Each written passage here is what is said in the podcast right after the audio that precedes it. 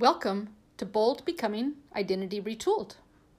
This podcast is where we explore the landscape of the immensity of landmines that exist for people who've lost their sense of identity, who've been shaken to the core, and are relearning who they are now that a part of them is lost. It's stories of how people manage this struggle, regain their footing, and the gifts they've discovered along the way. Thanks for tuning in. Hi, Becca Ray. Hi, good afternoon, Julie. How are you? Good, thanks. Today on Bold Becoming, we're joined by Becca Ray Eagle to talk about her identi- identity loss that's catalyzed by a health condition or health issue and also connected with her career. And so, welcome to the show, Becca Ray. Thank you so much, Julie. You're welcome. So, for those just meeting you for the first time, just a little bit about who you are and what you do. I know you're in transition or you're like just, but anyway. I am in transition. So, usually at this time, I am getting ready to look forward to summer full steam because I've been a teacher for 21 years and I will always be a teacher at heart. But um, a health crisis this fall um, led me into a space of having to take uh, FMLA time. And what I realized, is that? Uh, Family Medical Leave Act. We are protected okay, right. to take a certain amount of time if you've been with a school. And so I made sure that my doctor protected me in that time to, to feel better. And it took me a long time to feel better. So during that time, things healed, um, but they they didn't go according to plan in terms of the timeline that I had talked about returning to work. So I decided to resign and instead of be forced into a career transition, kind of make my exit from full time public school teaching on my own terms. Okay, well, so so I think we should just jump straight into the story because isn't that the story we're here to talk about? Is sort of like who you were before your health thing happened, then what happened, and how that how that changed your identity. You know, when we lose, when we have to basically go off on disability, that's a big deal. And then when we have to like change careers, that's a big deal too. So let's just jump in. You can start wherever you want, Becca. Okay. Um, so I have been a public school teacher on and off. Um, I took some time with my son when he was little to own a daycare, which was fun. But for the most part, I have been a public school teacher serving students from fifth grade all the way up to community college ever since 2000. Different schools, two states. Um, and I've also taught community college as an adjunct instructor and as a writing center coach. A lot of different hats that I've worn, but all under the auspice of serving others in education this fall i overworked myself. I signed last up, last last fall. Oh last fall. Yes. In uh, 2021 i helped out our school by working in an after school program and was basically getting up around 4.45 every day driving an hour to school spending my day at school and then doing this after school program. And driving home at about 6.15 to get home at 7.15 in the evening. So mm. basically a 12 hour day most days of the week monday through thursday and that routine became exhausting. Um, and this is after a year of covid and teaching in 2020 yes. So i had been a substitute teacher. When i moved back to new york state i decided to be a sub for a couple years a full-time sub no less but my last year subbing full time, I had a bunch of middle schoolers on Zooms and then took a new job in a classroom with a class sight unseen uh, over Zoom for a full year and got to meet my students in person this year. So it was a full school year and then a semester and a half. So two full years of COVID teaching for me. Mm. And it was exhausting to say the least. Yeah, it was tiring for our kids. this generation of kids who's been through this are going to be some of the strongest leaders that we have. And I absolutely love the children that I've served during this time because they have had to be resourceful, resilient, strong, and holding space for those students while actually getting some academic stuff done uh, was definitely a challenge. But when I got sick this fall and then it started with a sinus infection right after my dad passed away. Uh, my mm. my birth father got COVID and died. Um, oh, and were you close in, physically there with him? Um, we we were we were reunited. So this was my birth father, and I had had three beautiful years getting to know my birth father. Mm. So we were getting close, and yeah, he uh, played a benefit concert for uh, veterans and that same weekend, I had hiked a whole bunch of mountains, and two weeks later, he was gone. Um, and I think just the sadness and kind of everything that was heavy with that, I ended up with a sinus infection that would not quit and would not go away until almost March. That was a long time to be sick. Mm-hmm. And and wait, so, so were you still working at the, then, or is that before you stopped working?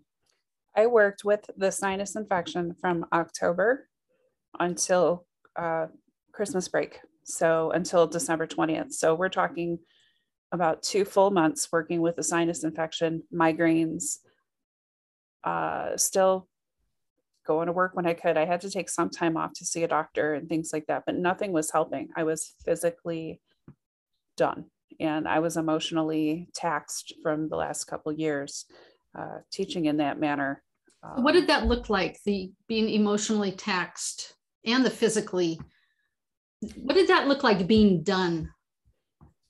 Being done to me was waking up and trying the self care that had worked for a year. I had become really good at taking care of myself, but the self care no longer worked. It was being so tired that I would forget names of colleagues that I had taught with for two years it would be getting home at night and staring at a pile of papers with my heart wanting so badly to do my work, but my body saying, I can't even walk across the room to pick up the bag to open it. Mm-hmm. That's that's what being done was. And I even what you know even made my kids cookies for christmas you know i stayed up late and made made my kiddos cookies and brought them in and we had the party and I just remember getting home at Christmas break and saying, Oh, thank God that's over. and that was December 20th. And by January 2nd, December 20th, 2021. Yes. Okay. And I I finally looked at my husband and was bawling and said, I need to see a doctor because I am sick of being sick and I'm also depressed beyond my mind. You know, I, I don't know what to do with all this. So I called my doctor crying and January 2nd, I went to see her and she's, we had a soccer ball worth of tissues because I have a really good doctor. She's wonderful to sit there and kind of listen to me and realize that none of the courses of treatment we had taken were, were working, even though I was really trying all the things that had usually worked and I hadn't had a sinus infection in 10 years. I had two surgeries and hadn't had a sinus infection since 2010. So this was something that I felt like my body was revolting, my mind was revolting. And she sat there and she said, honey, you need to take a, you know, some time off. It's, it's time to go on a medical leave. And I'm going to work, mm. I'm going to work this out with you. And you're going to, you're going to take a month. And I looked at her and I said, you're nuts. yeah. What? And she said, This isn't an option. You are taking a month off, and we are going to get you set up with some specialists. And that included counseling. Mm-hmm. And I did what she said. Now, how many doctors have your back like that? None that I know of because she's not even a doctor. She is a nurse practitioner. She's an NP and she has the time and the knowledge to sit there for a straight hour plus with a box of tissues and knows me from a year. You know, she'd been my doctor for a year, so she knew who I was and what I was going through. she had more than a bedside manner. Right. And and she did have the luxury of time to be able to actually find out what was going on. My doctor for like 10 years that I had, she was not one single time did I ever have an appointment with her. And you know, they only had 20 minutes, right? Not one single time did she ever not ask how my son was doing. Because your health isn't just your body, it's connected to everything outside, right? And, exactly. and so it's not just about taking the vitals and doing your blood test. It's like the psychology is connected to your health. And so I'm so glad to hear that this um, provider had that conversation with you. And one of the things I learned as a social worker, whenever I did, anyway, in crisis intervention, is in general, as a type of provider, we want the people to make decisions for themselves. You know, we want to empower people. And that's not what you do when you're in crisis. When you're in crisis, you tell the person what to do because they're not in a good position to make good judgment decisions. No. So how did it feel like when she told you to do that? I it was kind of like an out of body experience. You know, I'm like, I have a sinus infection that won't go away and I'm depressed. And then I realized sitting here with the soccer ball of tissues, you know, worth of tissues that no, there was something else going on. I mean, over the last two years with COVID, I had lost my identity as who I was as a teacher in this foreign system. I had moved from Colorado to New York and lost a mom and a mother in law since 2017.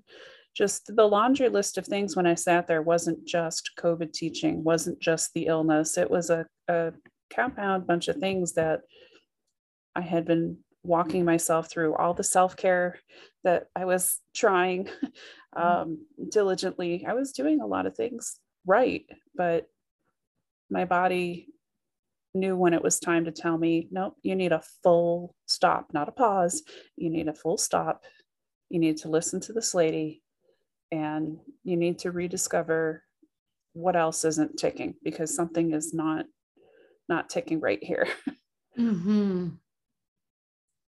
And I had a broken heart and I had a broken body and I needed to figure out how to heal both. And the broken heart was from what?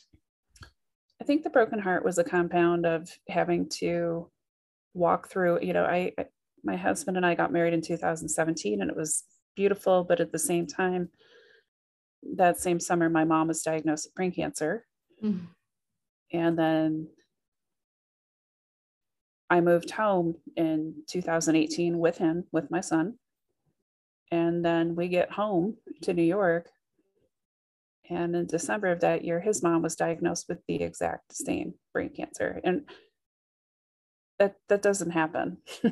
you know, that that type of thing is surreal. So to have to push through that not as an individual, but as a family and having two losses going on at the same time. And then to get over that, to have COVID come mm-hmm. and then to lose another parent, it was just and to never see some of my students, you know, we're interviewing over Zoom. As a teacher, these Zoom boxes would be about 30, 20. And some of those kids, I would never see anything but their initials or their name. I'd see their ceiling fan, I'd never hear their voice. And I still had to give out the same amount of love and care mm. and attention to whatever they were doing for the class and take the same role. And, you know, is such and such here?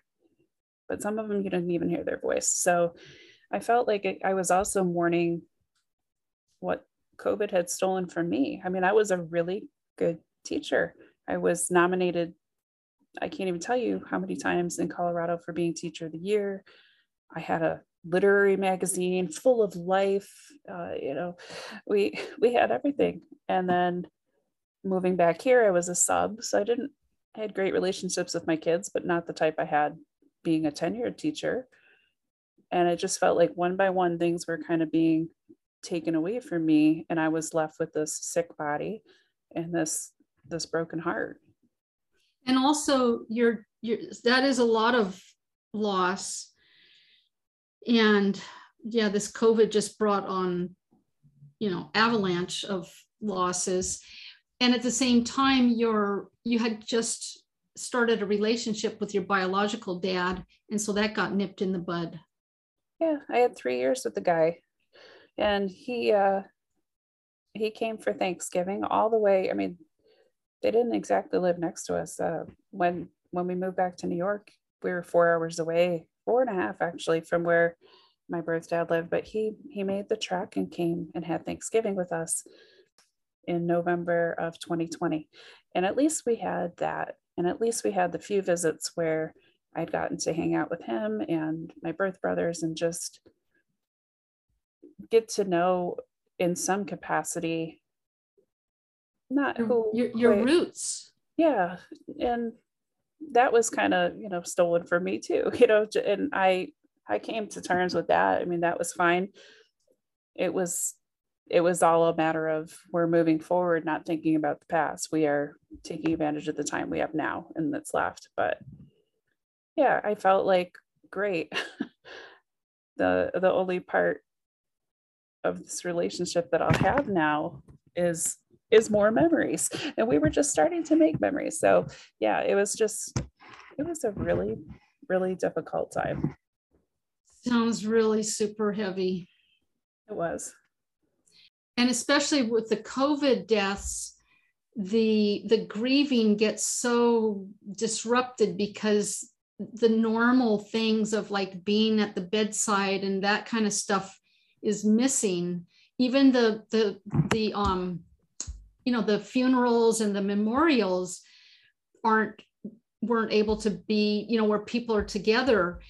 And so it it just discombobulates grief grieving in a way that's hard to even imagine yeah luckily we were able to have a proper goodbye to uh, my birth dad and he was a musician. So he taught music at a local community college and he was a performing musician. So people risked their lives to come to that funeral home and pay homage to him and mm. tell this, share the stories of what it was like to be a performer with him, a student of his, a friend, uh, to meet me because I was this big mystery that, oh my gosh, she's here in the flesh. It was a very weird experience, you know, oh my gosh, the long lost daughter kind of thing.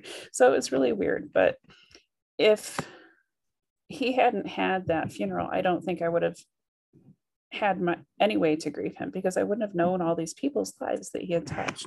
So that was a gift actually uh, that you know I'm, I'm always thankful of that masks or no masks or you know a few people at a time or however they had to do it that that funeral home at that particular time it was okay to to have people with us because i had been to a funeral for a friend of mine early on in covid where there was nobody there and it was just one or two people and you had to have your distance and it was a totally different experience so i i, I grieve for the people who weren't able to have those kind of personal goodbyes. Mm-hmm. So what what month and year was it? Was your birth dad um, service? He passed away October thirteenth, um, 2021. 2021. Yeah. So we made it through 2020, almost through 2021. Wow. Yeah, it was a long couple years.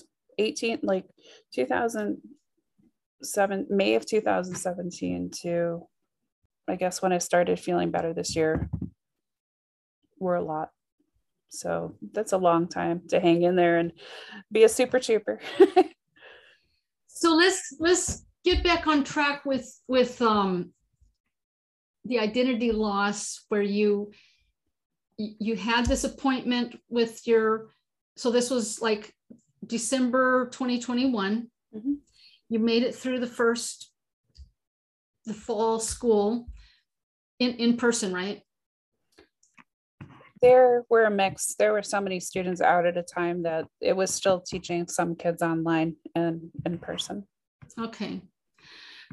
So you had a little bit of normalcy and it was still completely disrupted. And and so then you had that appointment and you took your um, practitioner's advice.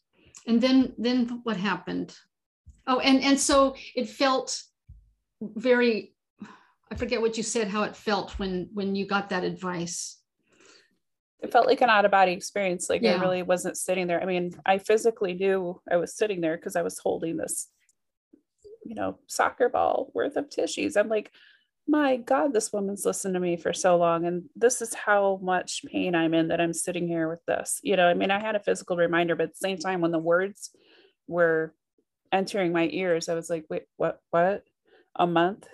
I, I don't take time off from school, a month, you know, and then, you know, that was, I was supposed to go see her again on February 1st and I went to my second appointment and she's like, nope, we need another month. What? um, and ironically, on my way home from that appointment, I totaled my car.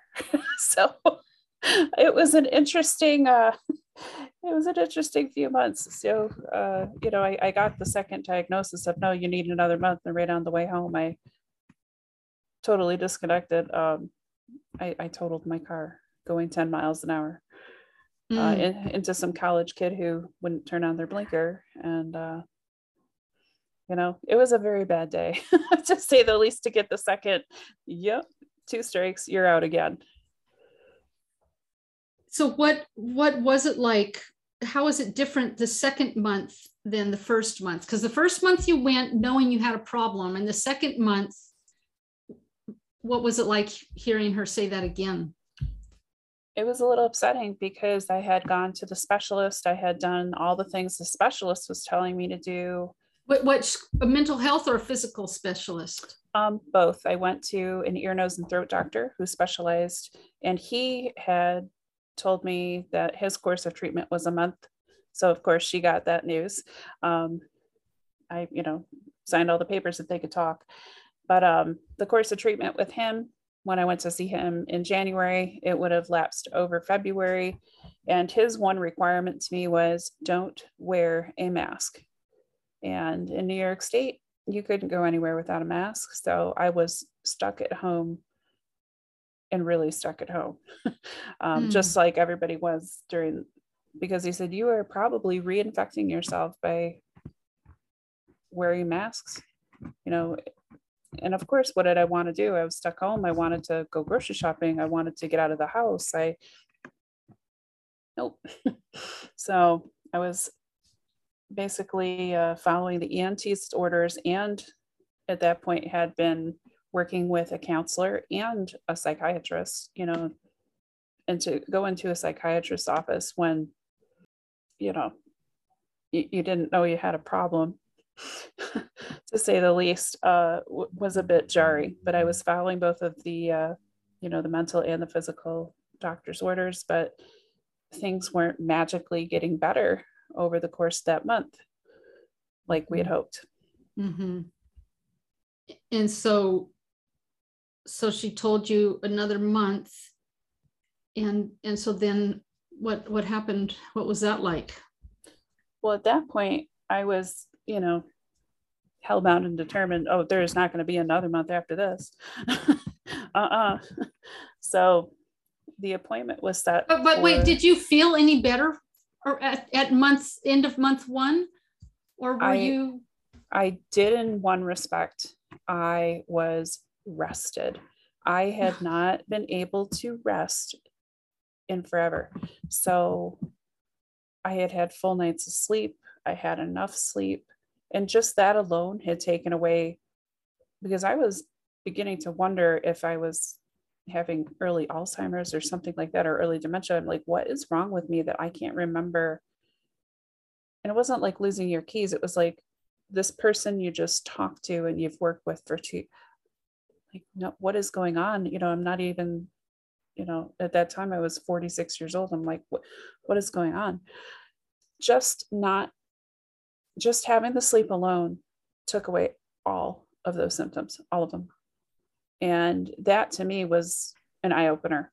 I was also physically burnt out, emotionally, physically, and I had this health condition with the sinuses going on. So, in that respect, the rest really helped. And mentally, I felt a lot better because I didn't have to report to all these million fires, you know, trying to put out million fires at the same time with all you the sick kids. On your job. Yeah. You just worked on you. Exactly. Yeah. And that was a place of joy. And I and I joined uh, an online group to keep my head positive, and that I think that helped too. Just you know, my job was to feel better. So month two, I made it my job doubly to feel way better by March 16th. That was my next goal. And that of that's of this year. Yes. And that's about when we met, right? Yeah, we met in um like I want to say like mid-February. Okay. And so you were you were knowing that you might need to go back to work and you were also knowing that it wasn't going to work to go back to work. And so you were sort of at a crossroads, right? Or am I putting words in your mouth? No, nope. You're you're definitely interpreting um, the situation correctly. And I was just waiting also at the same time for the laws to change in New York State because the minute they took that mask mandate away, I was going back to work. I was like, you know, I'm going to get better. I'm going back to work. You know, I, I, I can't do this anymore. Um, but at the same time, I was in, I was in conflict because I was enjoying this freedom, this rest, this space. I had time to journal. I had time to listen to music, read a book that wasn't something I was going to teach. I'm like, wait a minute, there's a human behind this teacher that I had forgotten about. Where did she go? So at the same time that I was waiting and like, please come on, New York State, release this mask mandate so I can go back to work. I was pushing fully to feel better and kind of resolve the the tension in me. Do I want to feel better as a person or do I want to feel better as a as a teacher? Mm-hmm. And that mm. was a big choice I had to make. And so, and so describe in a little more detail how that happened. Um, because I remember when I stopped working because my hand went out, I just spent like every spare minute in bed. I was so wiped out. I, I have these other health things too. And then, you know, you start to feel a little better because you actually get adequate rest and then you start thinking about you know what what's important in life right? And i hadn't thought about that for a long time. I had always thought about what's important for my career what's important for my son what's important for my family what's important for everything that comes out but and i had been doing self-care practices just to stay alive you know i mean i did a good job at that the previous year but what about what's important for me.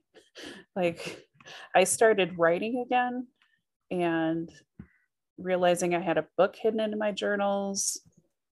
I was like, wait a minute, you've wanted to be an author since you were a little girl. Could you mm. possibly do that? This is kind of fun talking to other people online who are so positive about life. Could you lean into that a little more? Are you more than just a mom, a teacher, a wife? What about you? What about you? and I had to ask myself that question. And when that time came and it was reaching the March 16th goal, uh, the time overlapped. I still needed to be out of work because I couldn't wear a mask. And so my doctor took me out another month.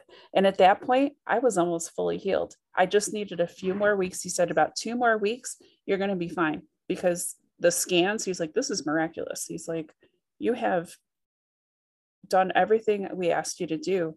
you don't need surgery. And I was like, because they were I don't I didn't want another sinus surgery. I'd had to. They're not fun. They take like mm. two weeks to recover. They're gross. Um, but he basically read my scans and said, "You are you're about two weeks away from getting my go to go back to work." But New York still had the mask mandate, so I had a decision to make, and I also didn't have a car. so I, you know, the universe kept saying to me, you know, these little like, "Excuse me, you know maybe maybe you shouldn't go back to work. Um, kind of kind of all these you know ducks lining up. And i sat down with my family and i talked to my union representative. I said i don't think i can come back this year because of the mass and just because and that's my final decision so i put the plans in place to give my one month's notice and I didn't have a ride to work anyway. No one was jumping out from all the friends, you know, that I had made at work saying, Oh, I heard you don't have a car. Could we carpool with you? No, people didn't even reach out because you're not supposed to talk to anybody when you're on FMLA. They're not supposed to bug you and you're not supposed to bug them. And you're supposed to pretend that, you know, we are only coworkers. We're not humans caring about each other. What do you mean you're not supposed to talk to anybody? You're not supposed to um, cross the boundary. You're not supposed to contact anybody the, from the school. So I had to work everything through the union that you're not supposed to talk to anybody, any anybody who is a coworker. So I couldn't reach out to my coworkers and say, "Hey, girl, cheer about my car crash. Look at these pictures. Aren't these awful? I don't even have a way to work when I get back. Could you carpool me for a few months till I get a car?" Like those conversations couldn't take place. But I assumed that administration, knowing what had happened, would talk to people and maybe hook me up for a few weeks. But no, that when I didn't get any phone calls. Wait, you couldn't talk to them, but they actually could have talked to you? No, they couldn't talk to me either. Okay. So administration actually couldn't have. They knew the situation though, because I had shared that. You know, I mean, I I had I had like one or two friends that I, I let know. I'm like, hey, this sucks look, I crashed my car for my birthday, you know, like, you know, so people knew I was in a bad situation, but the fact that nobody could or did cross that boundary as a human being, like, well, the heck with the school. Like, hey, girl, you okay? no, I'm really not. you know, um, it just would have been nice to have somebody give a hoot, you know, for as a human. And that's part of the, you know, identity loss that I had. I'm like, well, am I valued more as a teacher role or as the person behind the desk. And I realized in that situation, you know, due to the politics and the way that FMLA works, I was just another person behind a desk. And that's not who I am. I'm like, nope, this this is this is done. This is locked, sealed, delivered, and uh, I'm resigning.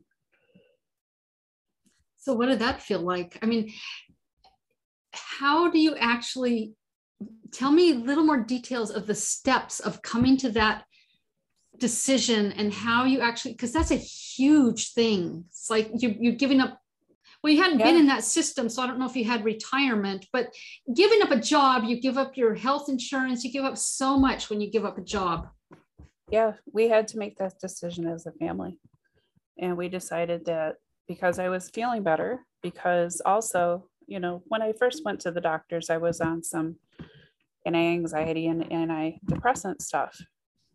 But by the time that March, before you got sick, you were already on it. No, like when it, when uh, January came and my doctor's like, you need you need to take time off. Yeah, but between January and March, you know, I had run my course of two months on those medications, and they said I didn't need them anymore. So here I am entering April fully healed physically, mentally, uh, psychologically, on no medication whatsoever. Not one thing. I take a multivitamin. Um, making a decision that I don't need health insurance anymore. I mean, I'm supposed to have it by law, but my happiness and my health were more important than the retirement, the role, the people who supposedly cared, the people at home, and and who I was and who I was blooming into because I had that forced, not pause, but full on stop really woke me up and helped me realize I am more valuable as a human being than a role behind a desk.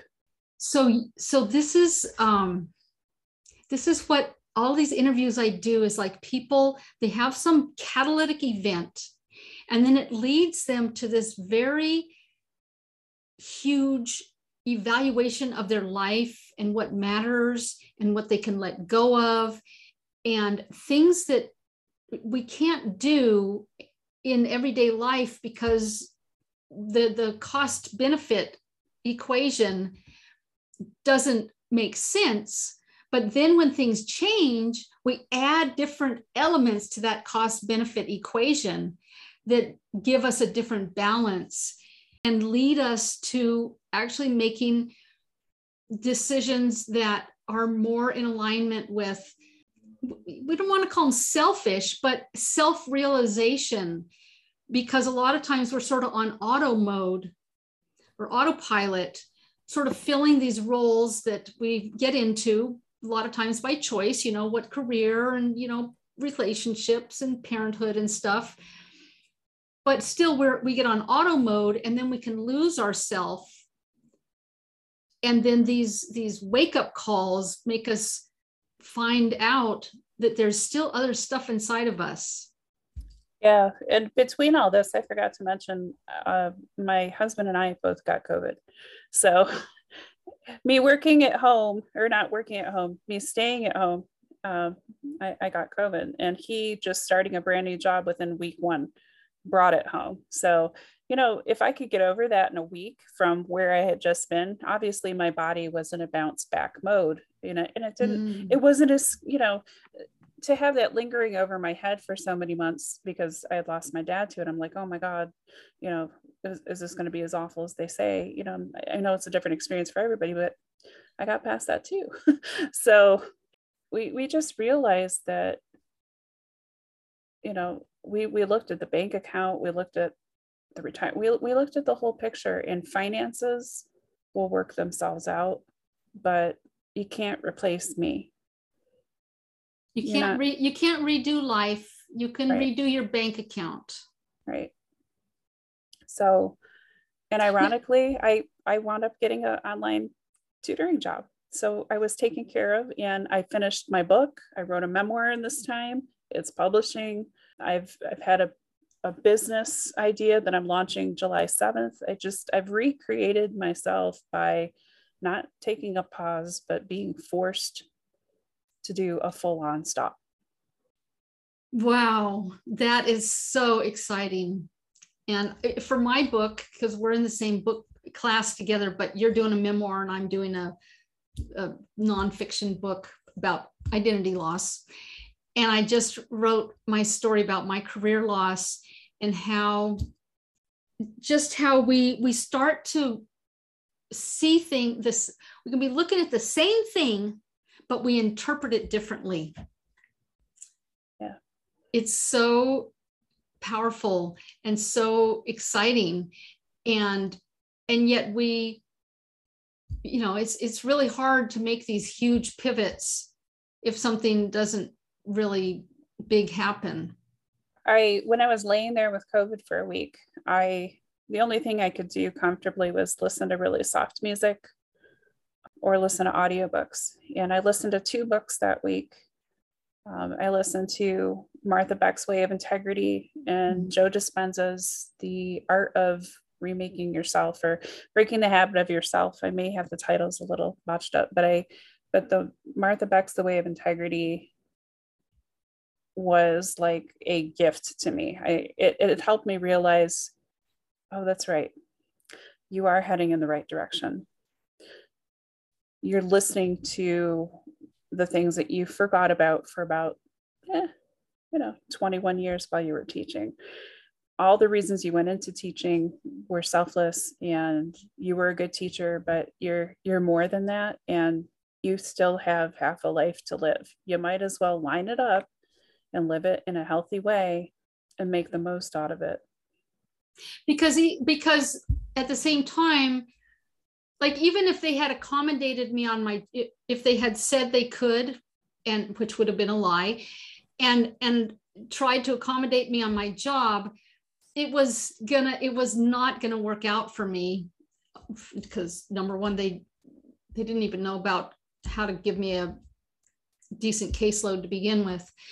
But so in your thing even if you had gone back to work you could have ended up in the same place. Maybe not hopefully covid isn't going to go backwards to the way it was in 2020 but still the school system is not um it's not that kind on teachers right? It's like it's sort of like a is it a battleground? I would say that my school took steps to really try to protect teachers mental health but you know they were they were more things on paper like well you can come during your lunch hour and um, do a meditation hour. We had a great program.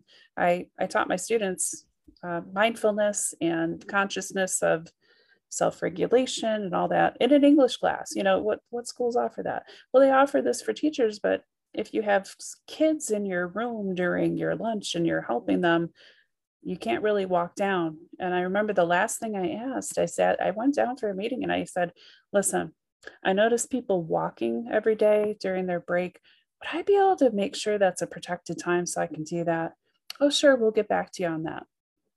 Oh, sure, we'll get back to you on that. Can we make sure that I don't have kids during my lunch so that I can go take a walk? Because that is a way that I can mentally and physically get out of the space. And oh we'll get back to you on that. Well they never did. And so i got back to them. Mm-hmm. yeah. You know they try but it's a lot of lip service i think in a lot of schools. And a lot of schools don't even give planning periods which is not right um, we had a very good union at my school and they they really protected us during you know covid times to make sure that we were given as much as we could. And, you know, I don't have complaints about people doing the best job that they can in a in a time that nobody could figure out things uh, because every time that you turned around something else was coming on people's laps. You know you, you had yeah. one fire to put out after another. And when everybody's trying to put out the same fire it gets tiring. So actually hearing your story you you went through this liminal period of being neither here nor there really relatively fast because a lot of people it takes you know for everybody has their different variables and and i know you're just sort of now like discovering this new identity of uh, i forget exactly you're you're you're teaching writing Mm-hmm. You're um, you've got a podcast going. You're doing the tutoring, which is still, uh, you know, the teacher hat on.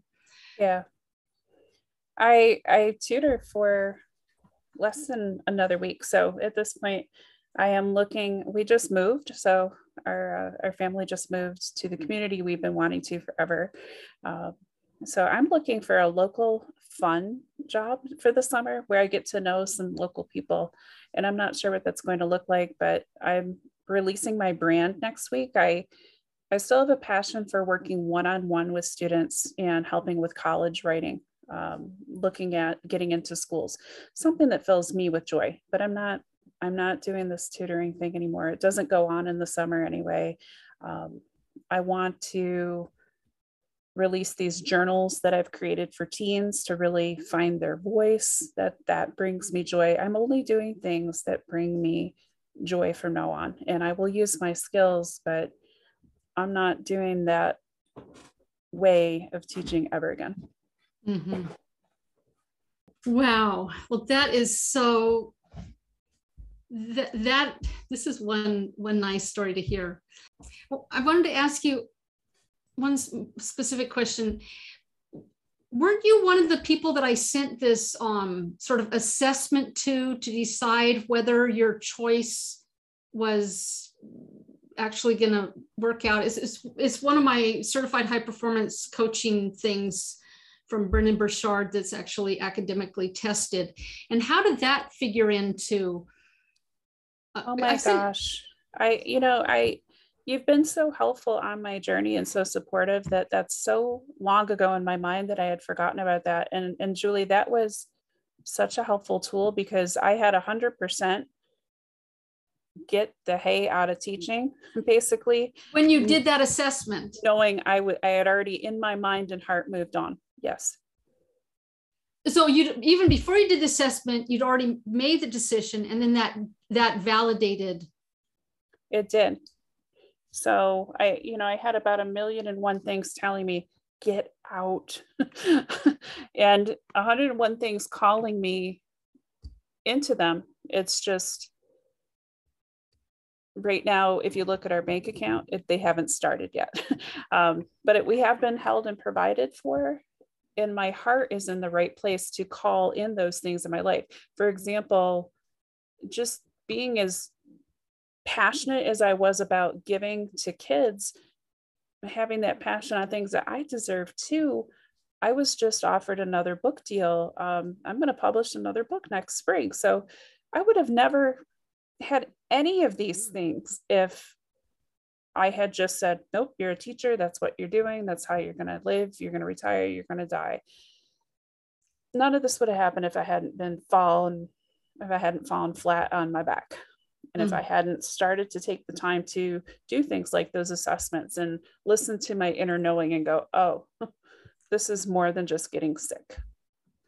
This getting sick has more purpose than just getting sick. Yes. Wow. Well, you just confirmed everything I'm writing in my book right now. Thank you very much. Um, so, so let's summarize this new you that you are walking into right now. Give us the, this picture and um, and maybe a little bit how the comparison to what you were before. Before you got sick, when you were when you were a teacher doing your teacher thing, then the sick part that's that's the transition part. But um, the before and after. Before you had a person who loved her students, absolutely loved them as individuals and really found joy in helping them grow.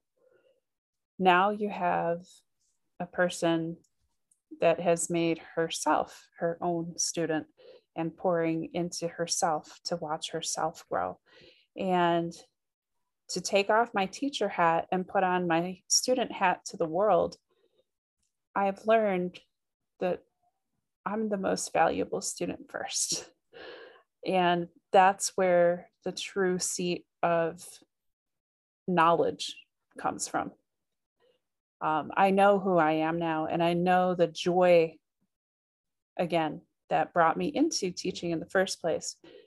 I'll always be a teacher at heart, but I am showing people new ways. My my whole focus in life now is self-care, taking a pause and making sure that kids like teens and tweens and particularly young women take that time for themselves also to hear their own voice because we have an insta this and an insta that and a fit it in a box and a tweet and you need to spend more time and more energy really knowing who you are so that you can share that joy with the world. Why would you sell yourself short of the joy that you have to bring to the world? I want kids to know that now. And that's that's what I do one-on-one, journaling, college editing, college essay editing. In my podcast, I I bring on these quiet people who have self care tips. and everything I have in life now is about beckoning joy, beckon more joy. Why would you not want to share the joy that you can find within yourself with others? You're selling yourself short in life if you don't do it. That's so beautiful. And that's what um, this this story for my book that I'm writing the chapter right now um, that of my career loss it was about reconnecting with passion for passion's sake not for being productive, not for like, I thought it was all about like having a new career. But as the time went on and it wasn't turning into that, I came to understand no, this this period of this chapter of my life was about reconnecting that you that passion has as much of a a right and a need to be in your life as does quote being productive member of society. Absolutely. And you know julie you and i also have one other thing in common.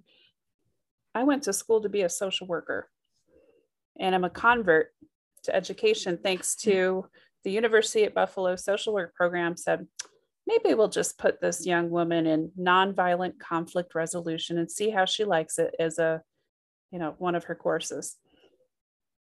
It was an education course. And i said oh my god i'm here for the wrong thing. Oh I, man. I want to i want to wear my social work hat in a classroom because kids need me. They don't need the content. And you know what? You'll always be a social worker too, but it's not your role, it's your heart. It's your heart. Yeah, it's it's it's the service heart and then my brand of service has you know changed over time and, and your brand of service through teaching has changed over time. And my brand of service of using my therapeutic voice has changed over time. And even even on these podcasts i sort of sub, um, subversively use my therapeutic voice as i'm hearing people's stories and just you know being witnessing that's that's therapeutic right there. And then sometimes people get new insights. I don't know if you got any new insights in this interview or not. I, I did, and as much as I could during all this uh, tutoring that I was doing, um, I tried to lean into your community and to your Friday lives, and you were an encourager in more ways than you'll ever know during this process. So I, you know, keep keep up the podcasting and encouraging with your therapeutic voice because it speaks when you hold space for others and meeting them in that time when they didn't even know they were having an identity crisis. Well, and that's my mission is to to name it. I should be taking notes, but it's being recorded. Name it, normalize it, and get it out of the closet because people are doing this by themselves because everybody wants you to be okay yesterday, right? Yes. And it takes time. Right. And time is something we need to be more patient with ourselves with. Exactly. Well, thank you so much. Just, do you have any like last minute takeaways for people? Sure. Um, my soapbox since getting better is self care and beckoning joy. I recommend to everybody take five minutes, just start with five. Take five minutes for yourself the first thing that you get up every day. Make that your sacred time because from that five minutes, you'll be surprised at how much more time you can carve out for finding what brings you joy.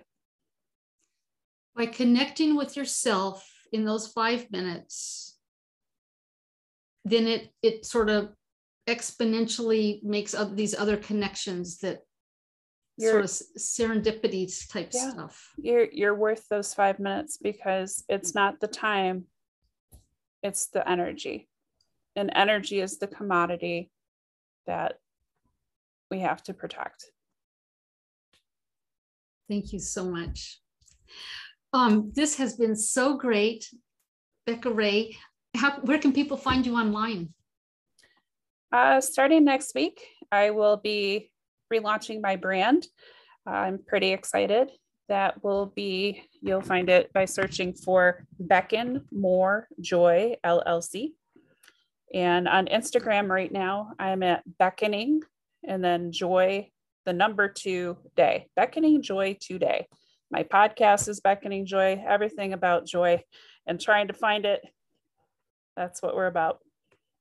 Oh my God. And I'm just feeling so much joy, just even just hearing a person who's like got their mission set out to, to help people beckon joy.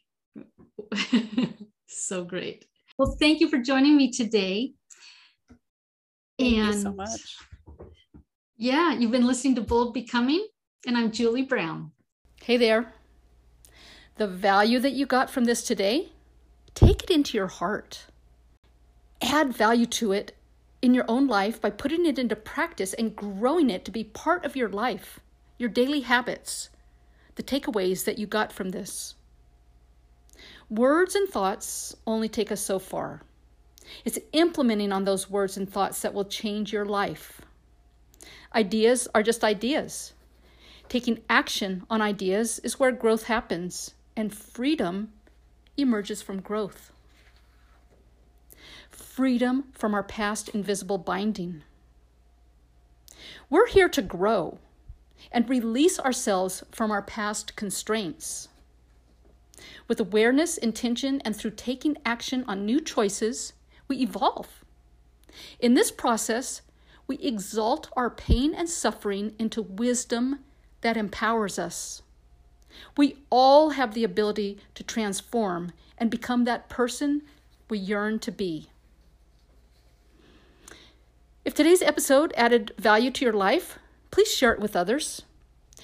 And make sure to subscribe to Bold Becoming Identity Retooled. And if you might, take a minute right now and leave a review so that others can find out about this podcast. If you'd like to contact me for one on one coaching or to get on the wait list for my Tough Stories workshop, send me an email and we'll be in touch.